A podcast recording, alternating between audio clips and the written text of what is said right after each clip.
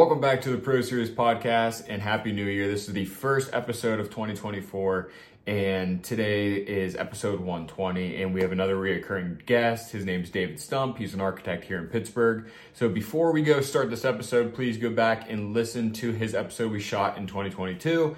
And we kind of catch up with some of the jobs that he talked about the influencer house um, and some of the other jobs. He actually brings up the influencer house and shows pictures of it, so it's pretty cool. Um, but before we go into this episode, please like, subscribe, and review this podcast like always. And I hope you enjoy episode 120 with David Stumpf. David, thank you so much for hopping back on to the Pro Series podcast. Great to have you back on. Well, it's great to be back, Eric. Thank you very much. I should have looked before we hopped on the call on when you were on last, like the number of the episode. Episode 46. I actually went oh, back. you remember? yeah. I, well, I went back the other uh the other day to make sure that we weren't going to be talking about the exact same stuff we just talked about. Uh, oh, okay. Do you remember what date that was posted? Was that spring oh, 22? It was definitely over a year ago. Okay. It was definitely over a year ago. I mean, you're on episode 118, 118. as this week. Yeah. So um, more time has passed since my since you started the podcast and I was on than oh. I was on last till now. So uh, it's definitely been over a year, I'd say. I mean, yeah, I, I'm just going through this thing. Like I'm about to enter year three of the podcast, which is insane. I can't believe I could. I've actually stuck to one episode a week. that surprises me that's i mean it, it's a testament to your character and it also shows the the massive uh, growth potential of a podcast. I mean podcast is probably like the hardest medium to grow on and if you stay consistent it's you know the sky's the limit because you're the only one that's doing that. People can go back look at the old library and see oh he's still he's still here he's still doing this. It's yeah.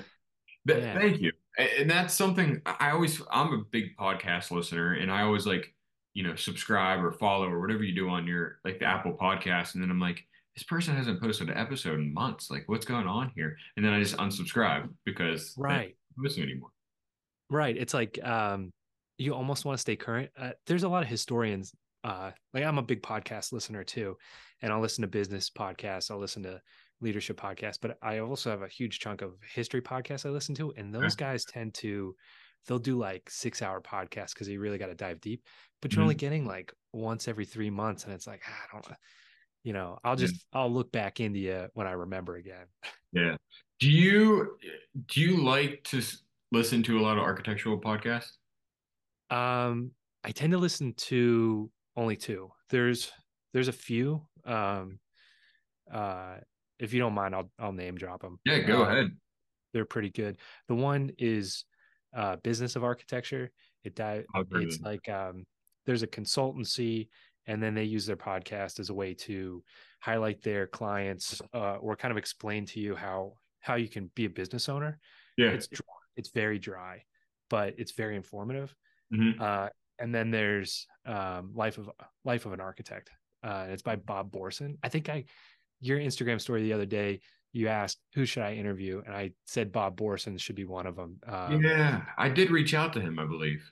Oh, you, oh, okay. I'll have to follow up. I'll have to follow yeah, up. Yeah, if you get him, it'll be good. He's um, his podcast. Uh, he, uh, I can't think of his co-host. His name's Andrew. I can't think of his last name, but his name's Andrew, and th- it's very conversational. It's mm. it's very like um, educational in a way that it teaches young kids what an architect is uh, and also potential clients, but it also dives into a lot of meat of, um, I guess, inside uh, information about architecture for practice, those practicing or those in school. So it's, uh, but it's all kept like very light and fun. Where some of the other stuff, the other podcasts that are out there are way too, way too serious or just like, um, highfalutin in a way mm-hmm. where it just it turns me off so much. I don't care about your Ivy League education. I don't care that you're like on the cover of all the magazines.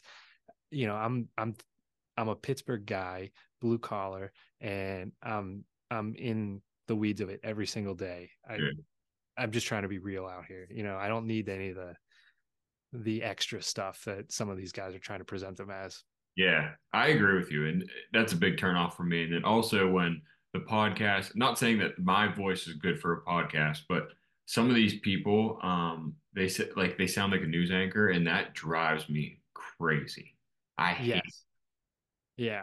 like It's uh yeah, I'm like I don't know. The NPR stuff back when podcasting first became popular, NPR was like at the top of the list. And I would Yeah. listen to some of their stuff, but after a while it gets old. Mhm. You know, uh Joe Rogan's the number one podcaster for a reason. It's because he's having a conversation and exactly. it's almost like you're a fly on the wall of these two people just just having a like a legitimate conversation so eh, or you know it doesn't get lectury where some of those newscaster type podcasts might get a little too lectury and i'm like it's just such a turn off Yeah, I agree. I mean, yeah, you you bring up Joe Rogan, and then if you talk, look at the top five podcaster out there. There's Joe Rogan, there's Alex Cooper, there's all these mind blank of the one that I watch on YouTube. um do you watch the Iced coffee hour No, speaking of like business and social media uh oriented it's uh graham stephan and jack selby like uh Okay. graham stephan he's like a finance youtuber yeah, uh, and they've like they've created this podcast that's like exploded because it's conversational and um, like it's interview format kind of like yours but it's conversational and they highlight um, well they started at, as youtubers and content creators and they've kind of grown to people that are a little bigger in that space. And i feel like uh, that's interesting because it's also like how do you run your business? How does this work? What are the finances of the business? And that's what everybody wants to know you know especially in that space and and the people that follow those guys. Yeah, yeah. I think you listen to a podcast to either escape from your life or to learn. right right. And that's what i do. I'm like uh i'm not the escapism kind of person. I'm i'm out here trying to learn. So Oh, uh, okay. if i'm if i'm finding a podcast it's gotta it's gotta bring some kind of a value or something that i'm gonna turn and apply to to business in some capacity. Like um like those are a couple that i listen to and i'll listen to one that it's got even the guys that run this one they they make fun of the name of it but it's my first million and it's it's a bunch of like silicon valley tech business owners who talk about how they started their business and how they grew it. And it's so different from design the design world and the architecture world or construction but the fundamentals of business are the same. And if you can learn something from somebody who's in this sector of the economy and apply it to your business even if it's like something minute or something that you know might seem trivial but it can help you i, I don't know. It's um that's just how i've always been kind of inquisitive in that capacity Yeah. Yeah. Well, we talked a lot about podcasting. Let's uh Yeah.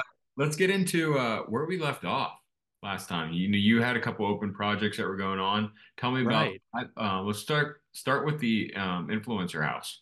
How'd that go? so uh that that house the project uh it had its ups and downs um overall my relationship with the owner stayed pretty good throughout the entire thing. Okay. um yeah it was it was fantastic. She's absolutely awesome to work with. And i learned a lot from her too because she's a she's kind of a social media mogul in her own capacity. Um she is on every single platform you can think of Mhm. and she shares her basically her entire life but she also builds characters for specific platforms.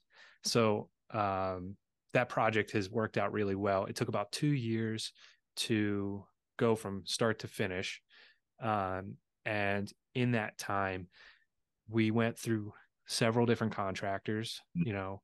We you've we've seen the gambit of substance abuse from some of the contractors to not showing up uh, for work whenever they were supposed to to just ghosting her high and dry after having made payments.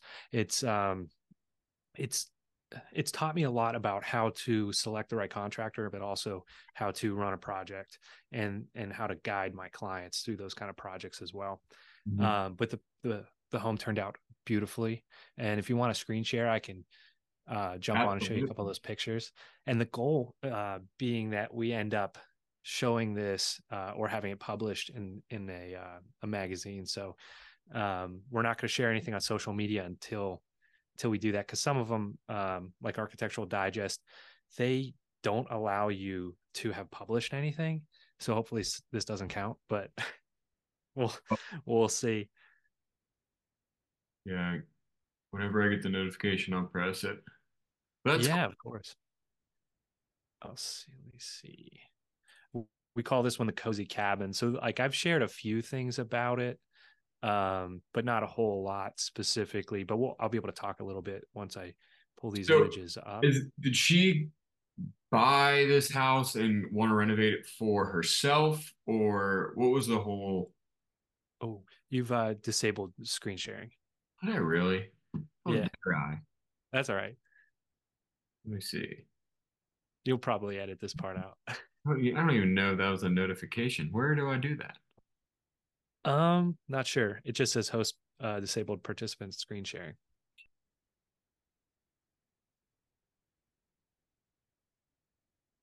I won't now. Who can share all Okay. participants. So I'll just jump up.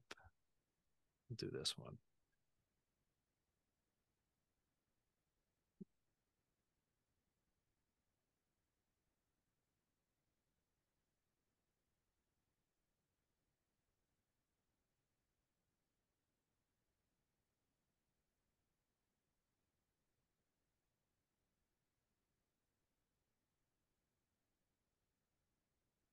Go. So, all right. So this is the uh the cozy cabin.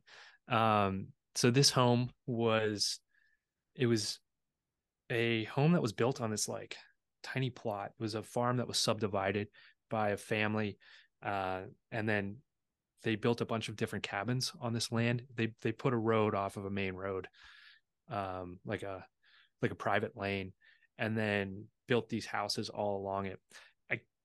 I learned a little bit more on the day of the photo shoot about this house specifically, but this one it was built we know um, before the 60s, probably the 50s or the 40s, and then uh, another member of the family came back from the Vietnam War. He bought this house from the family from his other family members, added two bedrooms off of it, and that was the condition of the house that uh, when my client purchased it. But this house prior to him buying it was home to 10 people. So it was a family of 10 living in one bedroom house with one bathroom. And then and as it stands it's 1200 square feet. So you take two bedrooms off it's probably like 900 square foot house that 10 people were living in.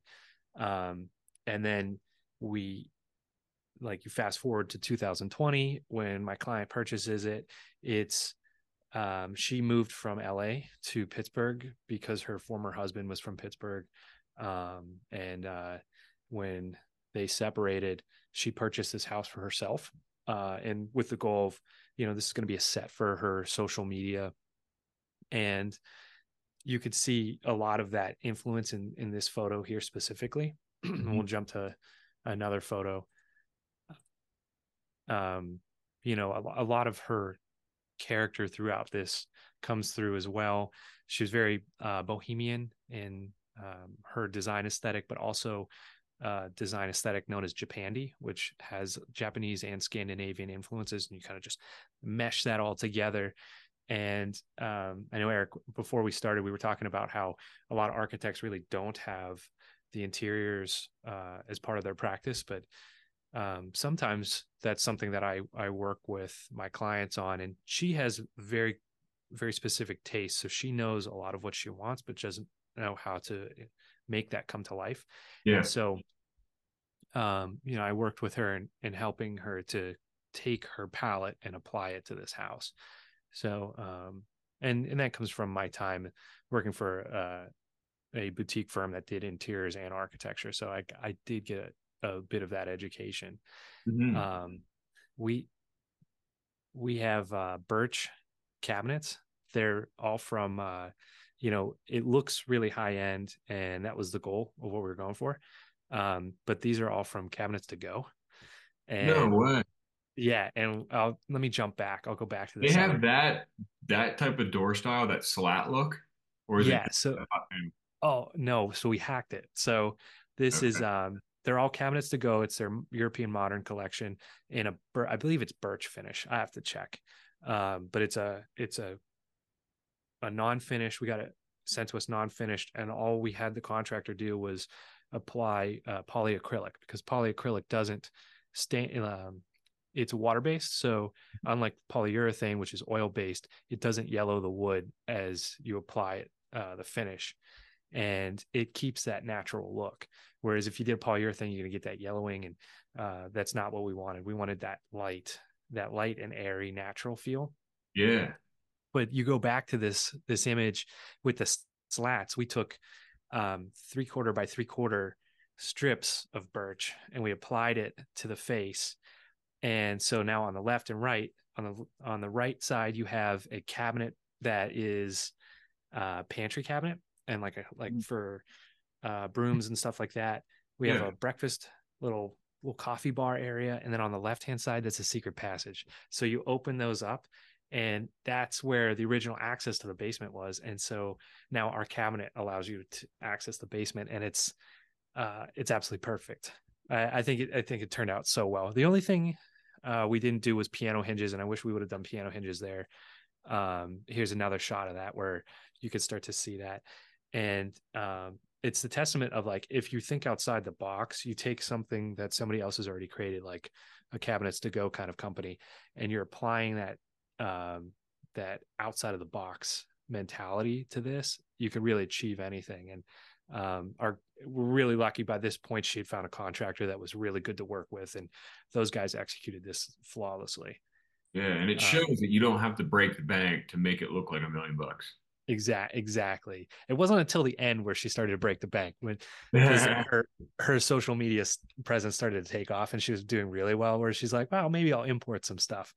Um, but uh, you know those those beams that are in the middle of the room here those were original to the house so we wanted to really? play that up yeah huh. we wanted to play that up and and showcase it as you know there's there's this warmth and this character to this house that we didn't you know we didn't anticipate but we want yeah. to we want to showcase uh, and it started as a one or, i'm sorry two bedroom one bath and we converted it to a two bedroom two bath so the there's a master bedroom I'll show you here in a second that has a master bath. That was the original. And then we incorporated this like whole new this whole new bathroom that is like a Turkish bath. Um and the windows there uh there's these these massive picture windows that are in the um they're kind of in our our living room but then we also have some that correspond from our sunroom here uh and those those windows are on the same axis and we we added all of that. We also opened up the wall between the sunroom and the kitchen and it's exactly what you would have expected from a hunting cabin.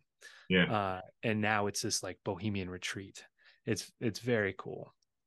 So what did you say she's doing with it now? Is she keeping it for herself or? As of right now she's keeping it for herself. Okay. um her she's got a boyfriend from out of state and he's going to be moving up here and her goal is to maybe Airbnb it eventually. Oh, that'd be so. So maybe it'll be uh, you'll be the first to know as soon as I find out if uh, she's going to Airbnb it. Then um, we'll we'll let your viewers know, and they can be the first to come come and stay here. Completely. Um, and this is the bathroom that we added. It's almost like a Turkish bath in a way. It's yeah. all tile. We have uh, concrete uh, sinks that were she originally wanted that to be like stone slab imported from Turkey, which we didn't end up doing it. I think that one came from Detroit from a manufacturer over there. Okay. Uh, wall hung toilet. Um, it was going to be a wet room, but uh, we relocated where the water, uh, the faucets are, and everything like that. So now the water doesn't spray into the room. It's far enough back that it's um, it allows the kind of it kind of just allows it to be completely open because the water doesn't actually spray out into the rest of the room. It's it's okay. I was iffy about it at first, but she says it works. So, uh, and then we have a Kohler tub, drop in Kohler on the right hand side, and and a um, trim of like a, a shelf there of uh, green granite or green marble. Sorry, uh, it was green marble. And uh, when they were installing it, it split in half.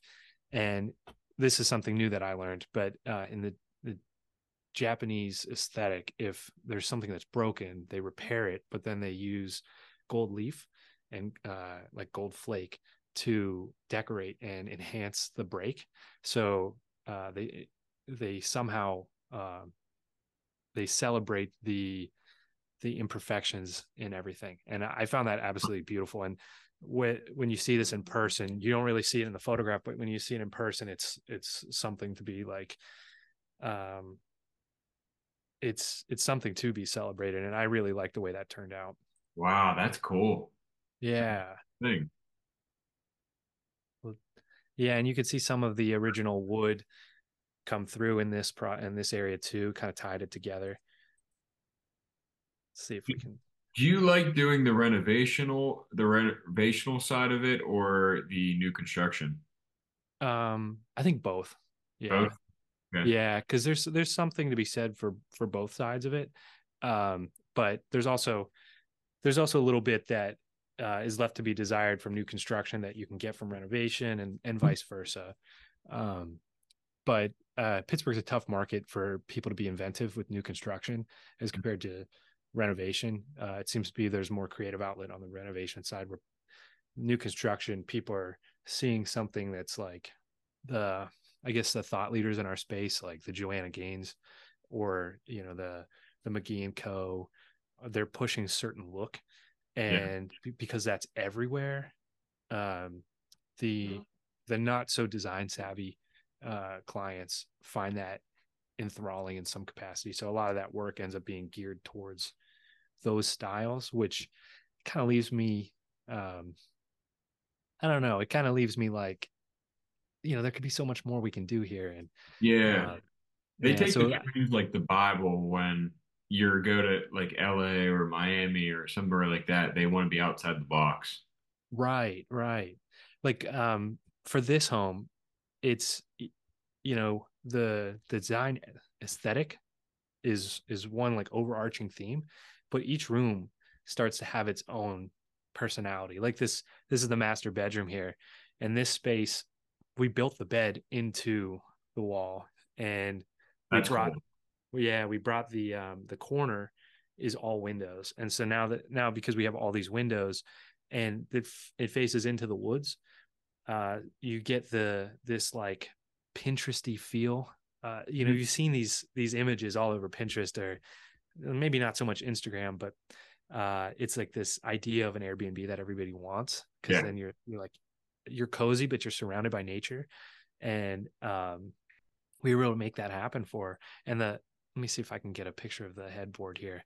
Even the headboard um the way we uh i guess the way we designed it is it's um got a layer of cushion and fabric on top of it but then we bring those brass elements in with uh little lights and and plugs and everything like that. So you can throw your phone up there and have that charge while you're enjoying the view. And tell you what when it snows it's absolutely fantastic I bet.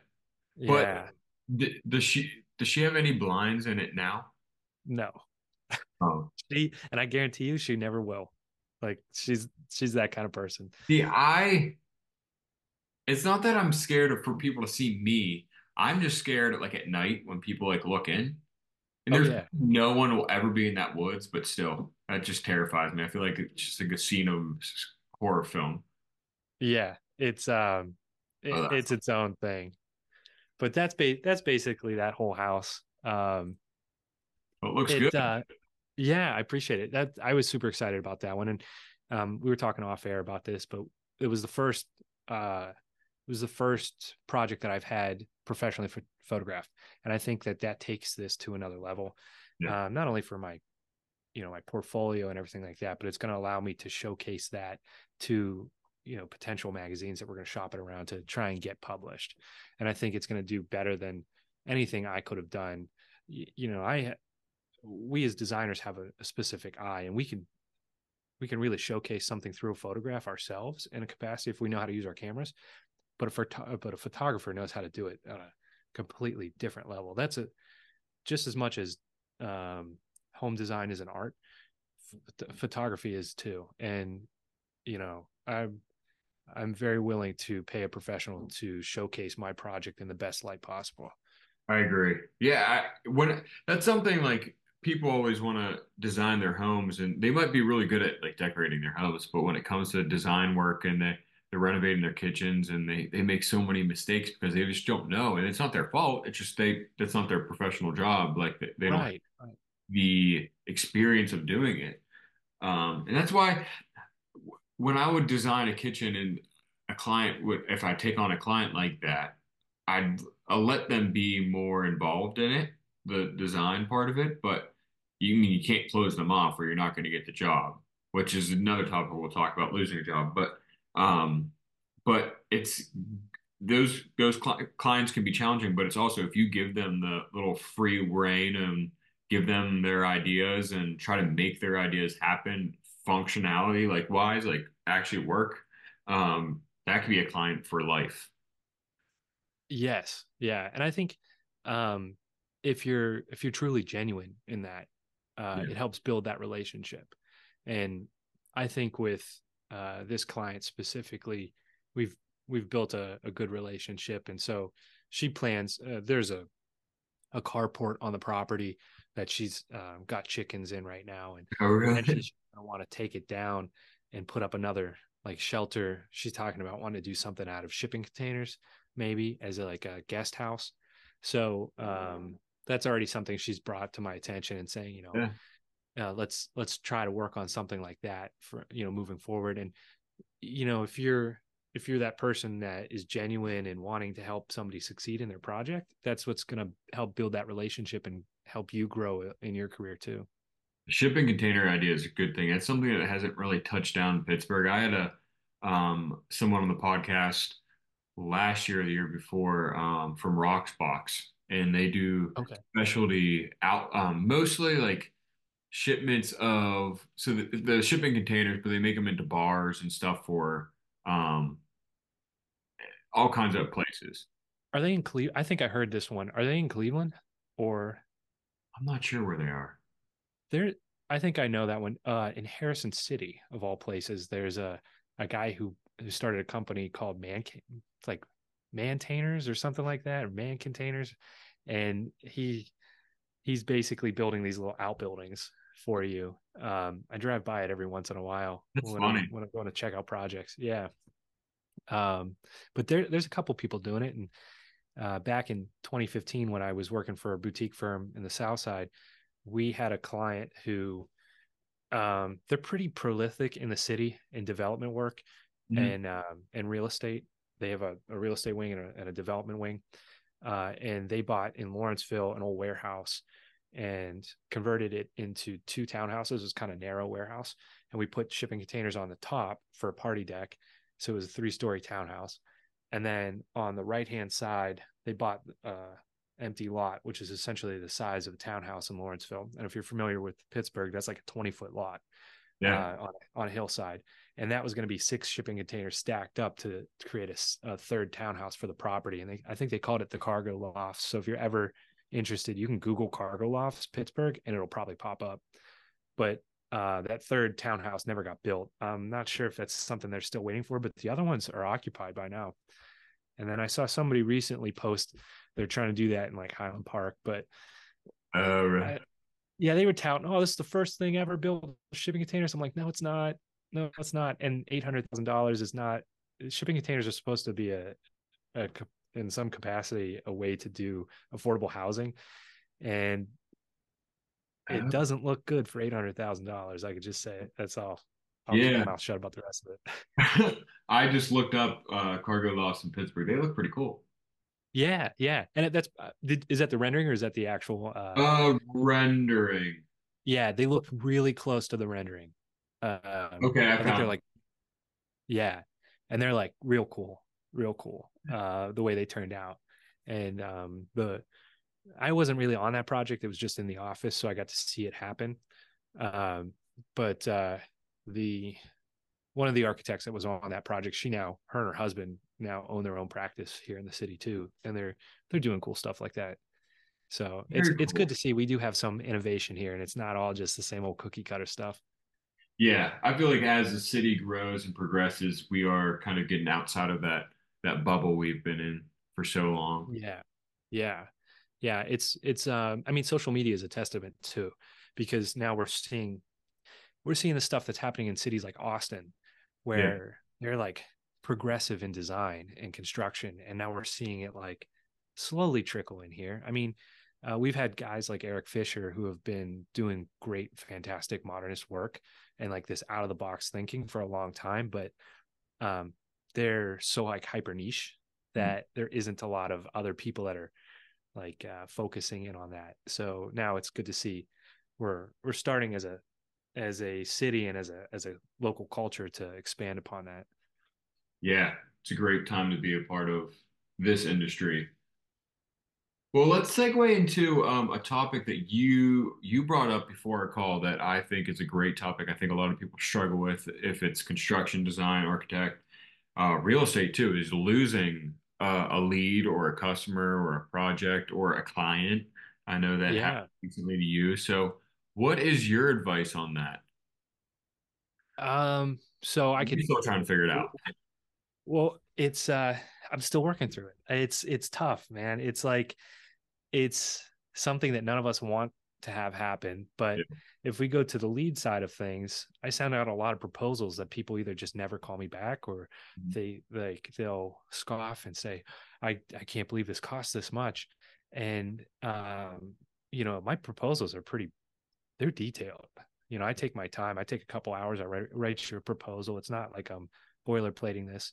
Um, and I'll, I'll bullet point everything. And so when you when you lose a or you lose a lead or you lose something in that capacity where you've sent out a proposal and you think that you're going to get a project in return for this, it's you you kind of take it personally in a capacity or you think, man, maybe maybe I am too expensive or maybe I didn't educate the the potential client well enough. And it's it's never personal. It's mm-hmm. just business. I mean, I mean somebody might take it personally and then tell you, "Hey man, you suck." Uh but that that's not on you. That's that's definitely the other person. That's yeah. if they're going to come at you in a personal capacity. But uh, it does hurt, and it does feel sometimes like uh, you know maybe they don't like you or something like that. And that's never the case. That's that's your ego talking in a capacity where um, you're not thinking about the greater picture. You know, they might be talking to other designers or other architects or um, where they might have not really alluded to you a budget that they might felt might have felt comfortable with for your services. So don't ever feel like that's a personal attack or anything like that. That was something I had to go over and learn, um, and I felt like I was learning that in the dark in a way. Um, I have a couple of friends that are small business owners that do that are completely different industries, and it was it was nice to hear from them that hey we we deal with this too. It's not just you. So um, that's one side of of losing a project but another side of losing a project is hey we've done this design work we're six months in and the owner just says hey this is costing too much and i just don't want to keep going with this and then you panic and you feel like there's so much that i did you know that i did wrong in this capacity and what could i have done different uh, is the communication uh, problem. Was i not quickly communicating with them? Was i not communicating enough? Was i not adequate? And should I have more uh, abilities or not? And you're going to have all these questions and it's natural. Just know that it's natural to have these questions but yeah. don't ever take it too hard or don't ever feel too overwhelmed about it it's hard it's i mean it's uh, coming from somebody who's literally going through it right now it's it's um something that I think everybody should should understand. It's going to it's going to happen. We're all in business to do this kind of stuff and you know this happens sometimes. I don't know how what other way to put it, but it you mm-hmm. know, it's all part of business. And um this particular project that I was talking about where I'm I'm dealing with losing is a motorcycle museum that's also a kind of like a, a loft for this individual. He's going to live up there, or he was planning on living up there. Um, he's got three million dollar motorcycle collection. We were going to expand off of a warehouse he already has. The goal was to use either a like prefabricated steel building or work with structural engineers to try and figure out how we can make this thing work because we are going to have cam- uh, catwalks that were hung off the ceiling and everything and it was really cool and a big glass wall that overlooked everything and his his all in budget was about half a million dollars. And I was like, I think we can make this work. for that price if we're using certain material packages and um and it was a huge learning curve because uh, I've worked with structural engineers before but never in the capacity of steel and as an architect I know how to um, design a wood frame building I don't have a problem with that but steel is something that we're not working with all the time yeah. and so you have to you have to rely on uh, outside experts and i told the client at the beginning you know we're going to have to have a structural engineer but i don't think i don't think i did a good job of expressing there's going to be more cost associated with hiring somebody else mm-hmm. we went through an exercise of seeing if a a uh, well the design process the initial schematic design process took you know a month to come up with a final product. He loved it. And then the rest of it just trying to get other people to work with me and give me budgets or give me uh, quotes that took like another six months.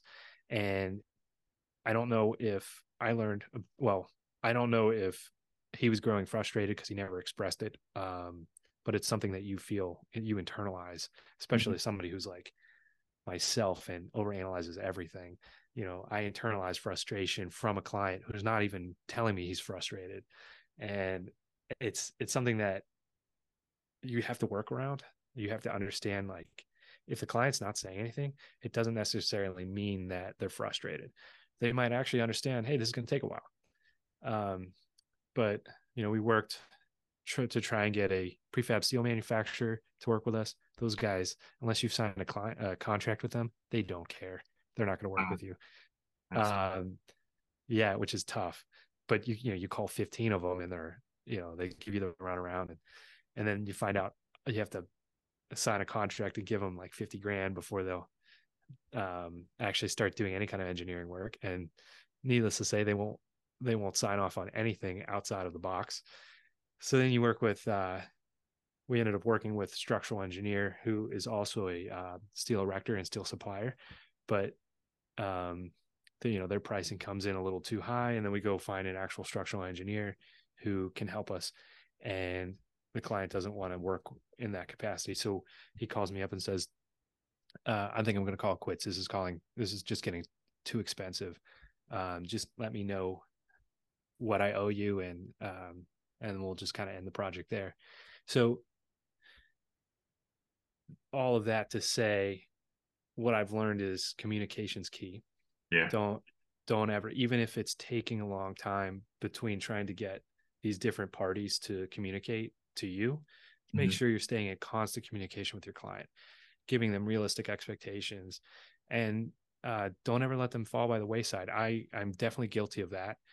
He was very lenient with you know how long he was expecting this to take and I took that for granted. Uh, while I was waiting for other people to get back to me, these steel erectors or these engineers, I was taking on other projects where I should have probably waited uh, to take on as many projects as I did.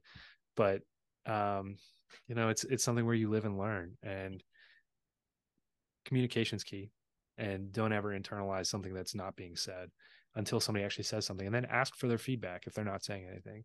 Um, that's something I did. I didn't get a response, but definitely ask for feedback because you're just going to sit here and you're going to think something and you're going to internalize it but it may not actually be what your client's thinking so just always be forward and always be communicating yeah yeah i mean losing a lead it's it's not something that's always only going to happen in the beginning of your career it's going to happen right. your whole career and, yeah. and like you said it's not your fault and you know sometimes it's just the client just wants a quote. And, you know, the, the hard part about our business is you put so much work into a proposal and that work. And lots of the time, these people are given free estimates and free um, consultations and stuff. So all that time is wasted. So it's like, you're you're not necessarily mad at that situation. You're mad at all the time you just wasted on exactly job. And yeah. clients don't usually think of that. No, they don't. Uh, well, most clients aren't in the same or in oh. a line of work that's very similar, right? Yeah, they just Nobody, don't know. You, yeah, they're not out here giving proposals or estimates. So. Yeah, which is not a big deal, but um, yeah, that's good insight. Yeah, communication is a key, and I know I've drawn fault to that as well because it's so easy to when you have a couple of jobs that go really, really smooth, and then you just kind of get going, and you're like, oh, I could take on a little bit more, and then that one week hits you that you have like so much going on, and you lose communication with one of your clients, and that could be just a downfall and oh yeah, domino effect. It's um, don't ever let that. Uh, this this might be another thing, but don't ever let that bleed into your other projects, especially the ones that are going well. You know, I mean, hopefully you you can pinpoint what happened uh, mm-hmm. to cause a relationship to fall apart or or something like that. And we're talking business relationships, right? So it, they're usually pretty straightforward. If you can pinpoint what happened, you can work to change that on the current jobs you have and future jobs and just it's always a learning thing. We're in design school they don't teach us any of this. So it's um you know it's a testament to, to folks like yourself who are out here trying to help educate the public or you know help, help educate our industry about how we run our businesses so that you know we can mitigate how many mistakes like this that we make. Yeah. Yeah and it's not going to completely help but it does bring you to a situation where you could actually like learn from someone else. But and for the most part, you kind of just have to learn on your own. Um, but it does help hearing other people's situations and hearing an outside view on the same type of situation you're going through and figuring out. Because sometimes it's so hard to figure out when you're staring at plans every day of this job and you're the one talking to the client the same way. You don't really know that your tone's different or your yeah. Line of communication's wrong or you don't know that because you, you're it's the way you always work or right. it's just you. You don't you need another point of view in there. So it's nice to hear other people's view on a job they lost or a difficult situation and that's a lot of what i like to talk about here on the podcast just for that reason. Yeah and just know like if you're going through this right now you're not the only one. We've all we've all gone through it. And uh man, if you got a question, just DM me. I'll answer it. But the, you know, another thing is to kind of touch on um, not realizing, you know, your your your nose is up in this project all the time, and you need to st- take a step back. But to go along those lines, you just because you're working on that project every single day doesn't mean the client realizes that you know i find myself being like oh, i'm always like this is what i'm doing i'm i'm you know i'm doing all this work for you but I didn't take a step back and say, wait a second, I haven't talked to him in two weeks. I got to let him know. Like I've been spending 12 hours a day for the last two weeks working on your project. Yeah. You know, I'm, I'm not neglecting this. It just takes this, you know, it just takes a long time to, to get this done for you. So, um, communication's key. And it's something I'm, I've never been the best at. I'm, mm-hmm. I'm like, uh, I have a problem with whatever's right in front of my face. I'm gonna I've got to figure that out right now, and then everything else kind of like goes by the wayside. So uh, it's something we're all working through, but but just know that that's like that's gonna be that's gonna help so much throughout your career just to work on communication. Yeah, dude, that's a constant. I mean, that's something not just in your uh, professional career. That's something that helps out in your personal life too. So yeah, your interpersonal relationships that that's you know that's key there too. I've been able to keep a lot of friendships from high school all the way through college just because um, you know i genuinely care and I, I, genuinely care to to keep in contact with these folks. And so um, that's just something that you don't have to be you know when it comes to friends like really good friends you don't have to be texting them every single day. No. you send them a text you know every month every you know every couple months or something like that and they know you know if they're really good friends they know. Exactly well, David, thank you so much for hopping on. I, yeah, I feel of course. I love having recurring guests on, and I'm getting to the point where I'm I'm getting more and more recurring guests. What so? Whenever you want to hop on, I mean, I know you sent me so many topics. We could have another four or five episodes here. So yeah, let's do it again. Of course. Hey, and if we ever want to do an on-site version of this, like yeah. we go out to a project site or something like that, that'd be pretty fun too. Yes, the in-person ones are so much fun. So I'd like to do more of them. Yeah, we'll we'll get that we'll get that happening. Awesome. Well, David, thank you again. Let's plug yourself. Um, website, social medias, everything. Yeah, uh, website's davidstumpfarchitecture.com. And there you can see the the work that we're doing, the portfolio that we've got. Um, since I've been on last, we've gotten pretty big on YouTube. So you can check me out at David Stumpf, or I think it's Dave, Dave or David Stumpf. Um, the first one that pops up. We've got a lot of project uh, videos there, and then Instagram at Dave Stumpf and David Stumpf Architecture. I'm also on Facebook, but that's not that big. But the YouTube stuff is pretty fun. We're doing some full length videos, tours of projects that we finished, and cool. so you get to bring you along, and then like some informative stuff on how to how to look at a home while uh, you're if you're looking to buy and renovate. So um, diving deep into that, and so far that's been growing pretty good, and we've got some good views on those videos. So check check uh, if you're interested in learning more, check me out there. That's awesome. I did not know you were doing that. I'll have to go check oh, that yeah. out. Yeah. Awesome. It's uh YouTube is the social media platform that like seems to really care about creators growing and okay. like especially if you want to ed- be an education or like be a someone who wants to educate in your field that seems to be the best instagram's tough facebook is tough but uh youtube seems to be the best so far. Cool. I'll yeah. definitely go check that out. And um again thank you for coming back onto the podcast. Always love having you on. We'll we'll stay in touch. Yeah of course. Keep it up. I love the episode I, well i love the, all the shows that you're doing so thank uh, you very much. yeah. Appreciate it